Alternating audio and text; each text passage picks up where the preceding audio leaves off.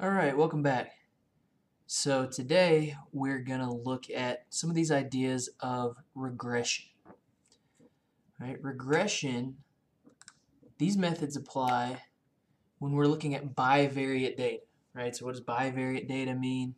Two variables, right? Because a lot of the a lot of the methods we've been looking at are, okay, what's going on with one variable? You know, maybe can I compare two groups with regards to a single variable?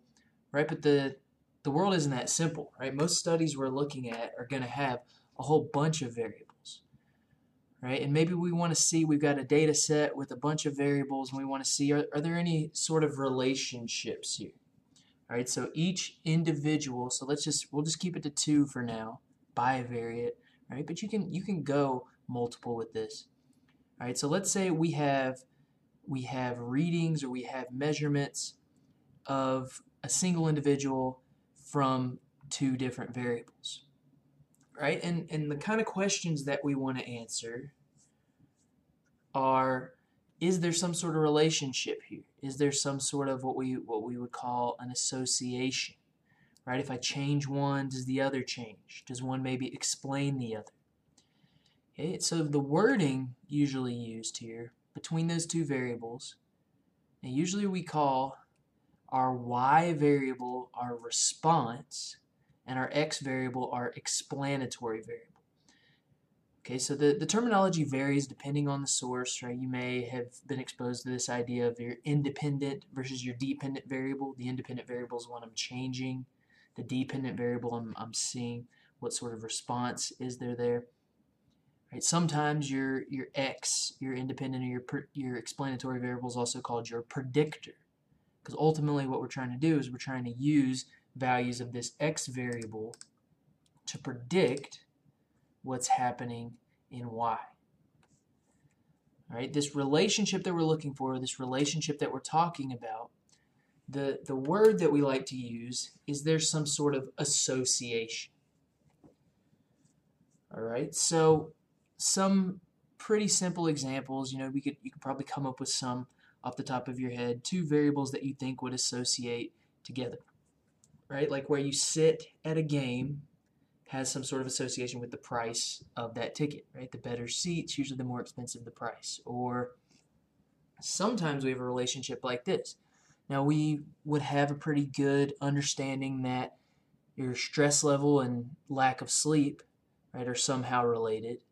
But sometimes, so I think I think we see definitely a relationship here, right? The better your seat is, the more expensive your price of your ticket's going to be, right? But sometimes we may have an association where we're not really sure, okay, what's what's causing what, right? Yeah, the more stressed I am, it might cause you to lose sleep, but but also the lack of sleep might cause you to be stressed. Okay, so sometimes it's kind of like a chicken and the egg type situation, right? Which one came first?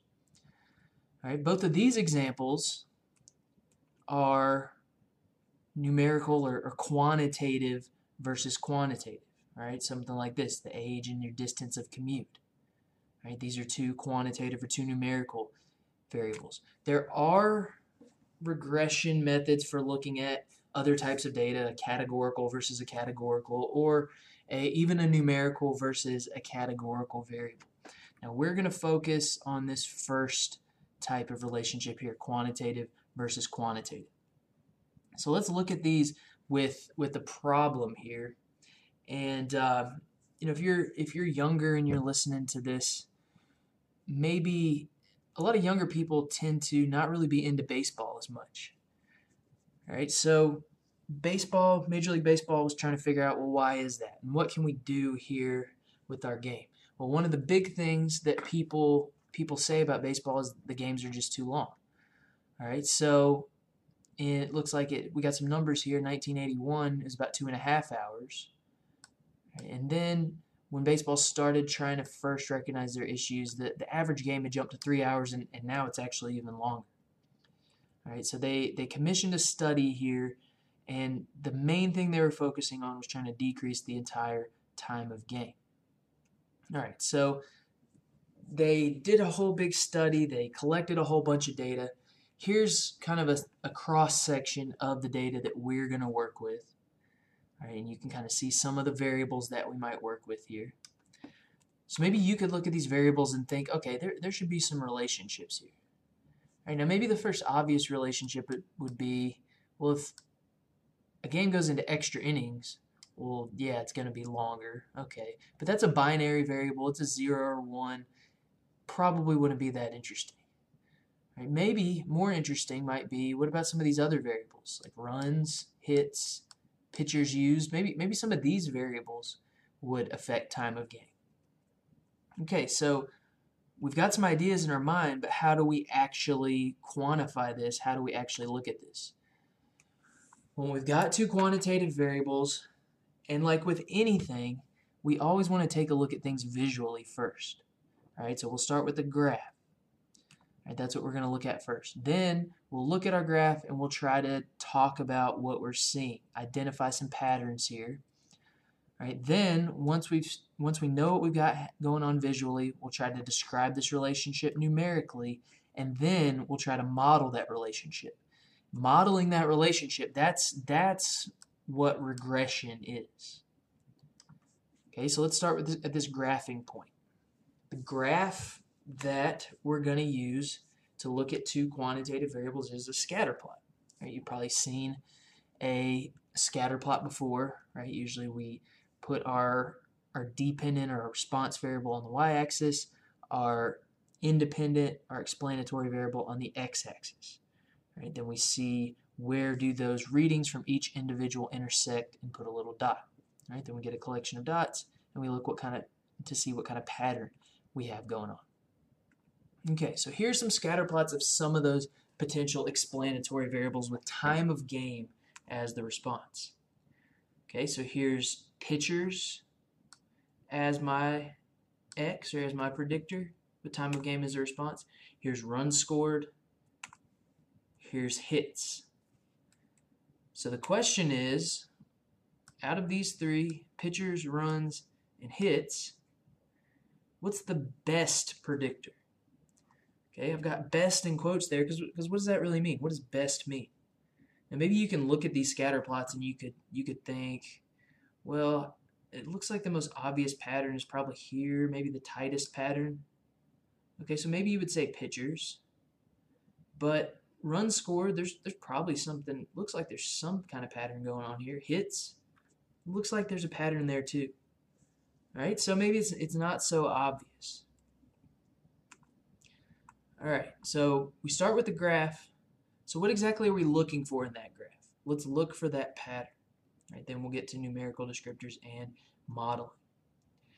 All right, when we're looking at a scatter plot, there's three main things we're looking for: the shape, the trend, and the strength.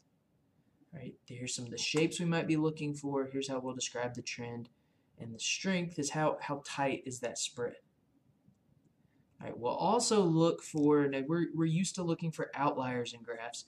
And we'll, in a sense, look for outliers, but it's a little bit different in the bivariate case. Okay, so we'll talk about that a little bit later. All right, shape-wise, we know what a linear shape would mean, right? That's a straight line. If I could draw sort of a straight line through these points. A nonlinear shape is everything else, right? Where, you know, maybe there's an exponential shape like this or some sort of curve shape like this, okay?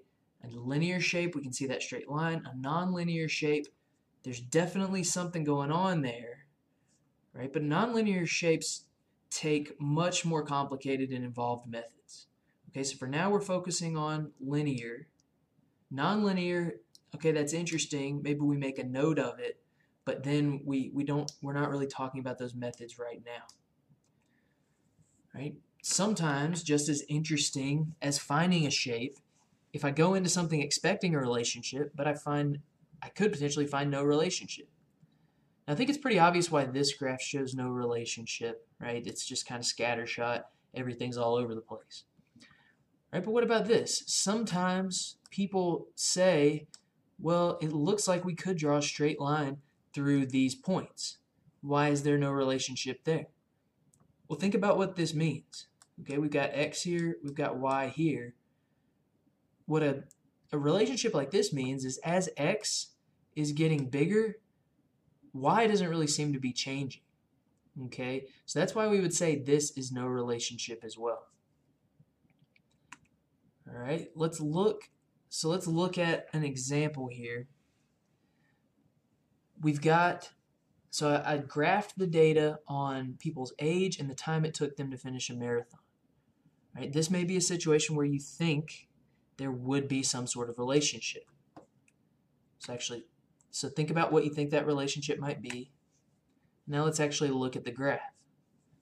All right, we see that there actually does not look to be any sort of relationship here between age. There does look to be maybe an optimal age. It looks like actually people around forty are running the fastest marathons. All right, but we've got young people running fast. We've got old people running fast. Okay, so this example is meant to show, right, that if we go into something thinking there will be a relationship, sometimes it can be just as interesting to find no relationship. All right, the big thing about shape, we always want to look at it first because what the methods that we're looking at only deal with linear patterns. All right, there's other methods that I mentioned, but right now we're just dealing with linear. Okay, so what are we in, so that's shape. Now what are we interested in with trend? A trend, once we've identified linear, right, typically we're looking for a positive or negative trend. So let's see what those look like. So a negative trend has sort of this downhill direction, right? With as x gets bigger, y tends to get smaller. A positive trend has this uphill direction. As x gets bigger, y gets bigger. Sometimes a negative relationship, it might be called like an inverse relationship. Right? Positive, we could say, varies together. So we know about shape, we know about trend, what about strength? Peak strength of association tells us our spread is pretty large. Yes, there's an apparent pattern, but all of our points don't fit that pattern very tightly or very nicely. A strong association means they fit our pattern pretty tight. All right, so a perfect, very, very strong relationship would be where our points kind of like connect the dots, right? All of our points align up perfectly. So these are both positive linear trends. This one is stronger than the other. This one's still ob still pretty obvious, still pretty strong, but not as strong as a perfect one. Summing up what I'm looking for when I'm describing this association, all right, we want to talk about shape, we want to talk about trend, we want to talk about strength. And again, we'll talk about in the future what if we see kind of weird observations. All right, so back to our example. Keeping all of that in mind, what do we think is the best predictor? And that would probably be pictures, right? These all have positive linear trends, but pictures seems to be the strongest. So simply interpreting this scatter plot of pictures, right? The shape is linear, the trend positive, the strength pretty strong. So I think shape's easy, trend's easy, especially when we're working with linear stuff. Strength is where things get a little bit sketchy, right? Looks pretty strong is how I described this one, right? But that's that's not very specific. That's not very precise, right? And what we'll find when we're trying to figure out strength, our eyes aren't always the best way to go about this. So check out these two scatter plots here. The one on the left, the one on the right, they both exhibit positive linear trends, right? But which one would we say is stronger? So just at first glance, right, you would say, yeah, this one's much, much stronger, the one on the right. All right, but look closer. Both of these graphs actually show the same data. We just played around. We kind of zoomed in on the one on the left, zoomed out on the one on the right, played around with the axes. Okay, so zooming in, zooming out. Scatter plots are very easy to kind of misinterpret or maybe play tricks on us. All right, I want to show you another example of that. So here's an example of where of metabolic rate, nineteen people, their their resting metabolic rate, their body mass, and their gender. All right, so say we wanted to see some associations here. Now maybe we would think there's an association between your your weight and your resting calories burned. So let's look at a scatter plot there. So using someone's weight to predict their resting calories. All right, so we see, again, positive linear trend. But I think we can see something else going on here. Right? I think that the trend is pretty strong down here, right? But as we start going up, things seem to be more spread out. All right, so there's definitely a positive linear trend, but something else at play there. Okay, our trend is getting weaker as mass goes up. So what's going on there? Well, remember another variable that we have, right? We looked at these two versus each other. But remember another variable we have, a categorical variable. Maybe there's an association between gender, right? We know that in general, men are probably going to be heavier than women, right? So maybe there's something going on there. There's two ways that I could examine this. I could have the men on one scatter plot, the women on another. But we've seen comparing two scatter plots side by side can be sort of misleading from time to time. If I'm trying to compare two groups, probably what I want to do here is have it all on one plot, right? But plot the females and males differently. Okay, so let's look at this scatter plot again with this positive linear trend. Now we see, okay, look at the blue dots, those are females, and look at the males, the red squares. We see almost different trends for either one. They're both positive and linear, but the females are much, are much tighter, right? They're much stronger. In general, so the conclusions we could draw from this, in general, females weigh a little bit less, but they follow this trend a little bit better than males. Males weigh more. The trend isn't as pronounced for males. Of course, we don't have as many males in this study either. All right, so all of that to show kind of the basics of what we're looking for between relationships in groups. All right, we start with the graph. We look for a pattern. So now is where we come to actually putting some numbers to this thing. We'll start with just basic numerical descriptors, then we'll move into modeling. That's actually what we call regression. All right, the numerical descriptor that we put on these relationships, right? We know how to look for it in a scatter plot. We know how to describe it, right? But let's put a number on it. That number is called our correlation, or in general, our correlation coefficient. We denote that as R. Right, this, this specific measure here is called Pearson's correlation coefficient. All right, so here's how it's calculated. A lot going on there in the formula. Most of the time, we'll just leave that up to software. Right? We don't want to mess around with that formula too much. All right, so let's see how correlation works. So there's how it's calculated. So how does it work? All right, here's one scatter plot. Positive, linear, strong, very strong relationship. Right, if I were to do the math, this scatter plot has a correlation of about zero point nine. Let's look at another one. Positive, linear, not as strong as the one to its left. This correlation, probably about zero point five. Let's look at another one. Let's compare. So we just compared these two. Right, now let's compare these two. All right, this one's positive linear, this one's negative linear, but I would say that these two have about the same strength. The R value for this one, negative zero point nine. All right, so maybe you're catching on to a pattern here of how R works. Top right, negative, not as strong, negative zero point five. Something like this, no apparent pattern, that's R of zero. Something like this, non, there is a pattern, but it's not linear.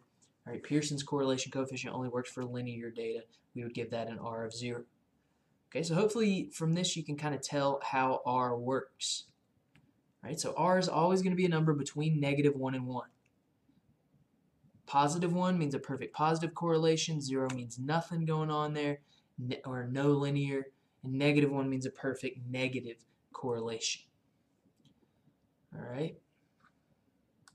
So the further away that I get from zero with R, the stronger the correlation is, the further I get to those endpoints.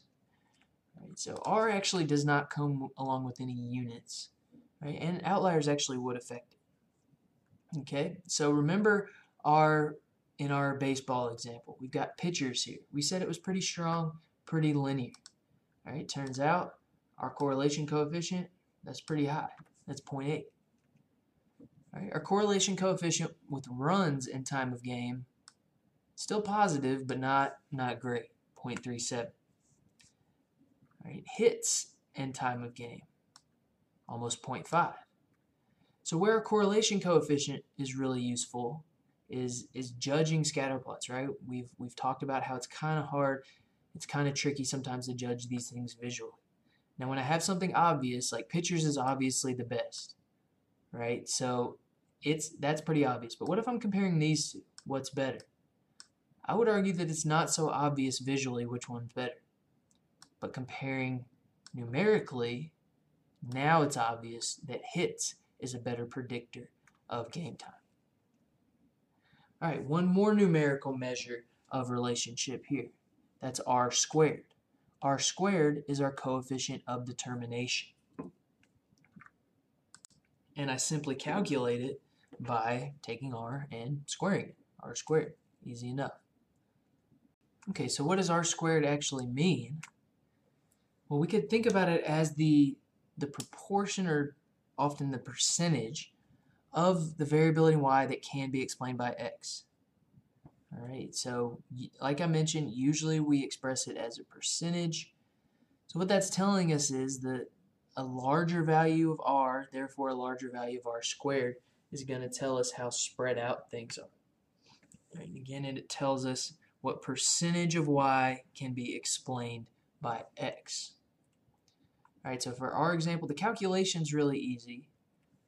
For our example, pitchers, that zero point seven seven nine squared gives us zero point six, or about sixty percent. Alright, so we're moving down this list. We know about graphs. We know what to look for in those graphs. Now we know how to describe them numerically. So now let's look at this mathematical model. Alright, so to model, again, everything we're working with here is linear. Okay, so this thing called our regression line, that line that we kept drawing through those points that we thought kind of connected those dots closely, now we're going to define that line mathematically. All right. So the type of regression that we're using here is called least squares regression. And here is the formula for our line. It's just a simple straight line, right? Y equals our y-intercept, and b one here is our slope. Now one way to calculate that slope, take r, multiply it by the ratio of the standard deviations of x and y. B naught there is our y-intercept. Usually the way that's calculated is once I find my slope, solve for the y-intercept using the mean of x and the mean of y. All right, now these these are ways of, so once I find b one, I do that, mean of x, mean of y. These are ways of calculating beta, b naught and b one, but again, kind of like r, because there's a lot that goes into calculating that, usually we just want to leave that up to a computer. Okay, so let's go back to our example using pitchers to estimate time of game. Turns out its regression equation looks like this. All right, so how do I interpret that? Well, our line looked like this. So what does the slope mean? That nine point eight seven four here. So basically what that means is for every unit increase in x, y is going to change by that much. So for our specific example, right, every pitcher I use, the game is going to run about ten minutes longer. All right, what about the y-intercept? So that's telling us what happens when x is zero. So for our example, that was ninety-nine point three nine seven. All right, our, our slope is pretty useful, usually a pretty useful interpretation. Our y-intercept, though, doesn't always make a whole lot of sense. All right? And I, here in this example, it doesn't make a ton of sense because if we use zero pitchers, there wouldn't be a game. Right? So it doesn't make sense to say a game's going to be one hundred minutes with no pitchers. All right? It's really only meaningful when it could make sense for x to be zero, and it's really only useful when we actually have data for what happens when x is zero. Okay, so we know how to interpret that regression equation, a little bit how to calculate it. We don't want to worry about that too much. But what's another use for the regression equation? Well, it's one of its biggest uses is to predict for given values of x what's going to happen with y. All right, again, remember our example. What if I said, well, I want to know what if what's going to happen if eight pitchers are used? All right, we'll just plug eight in there. So if I plug in eight, I get the game is going to be right around three hours. All right, so to wrap up, just a couple basic facts about regression. Couple things we want to think about. Well, what if I flip-flop x and y? Well, the correlation coefficient won't change. Your calculation of r, it, you were just multiplying stuff. Okay, so that won't change, but your regression line will change. Okay, so watch out for that. We mentioned that it's called our least squares line, and that least squares line does pass through x bar and y bar. All right, so thanks for watching. We'll see an example of this in the future and expand on these topics later. All right, thanks for tuning in, and we'll see you.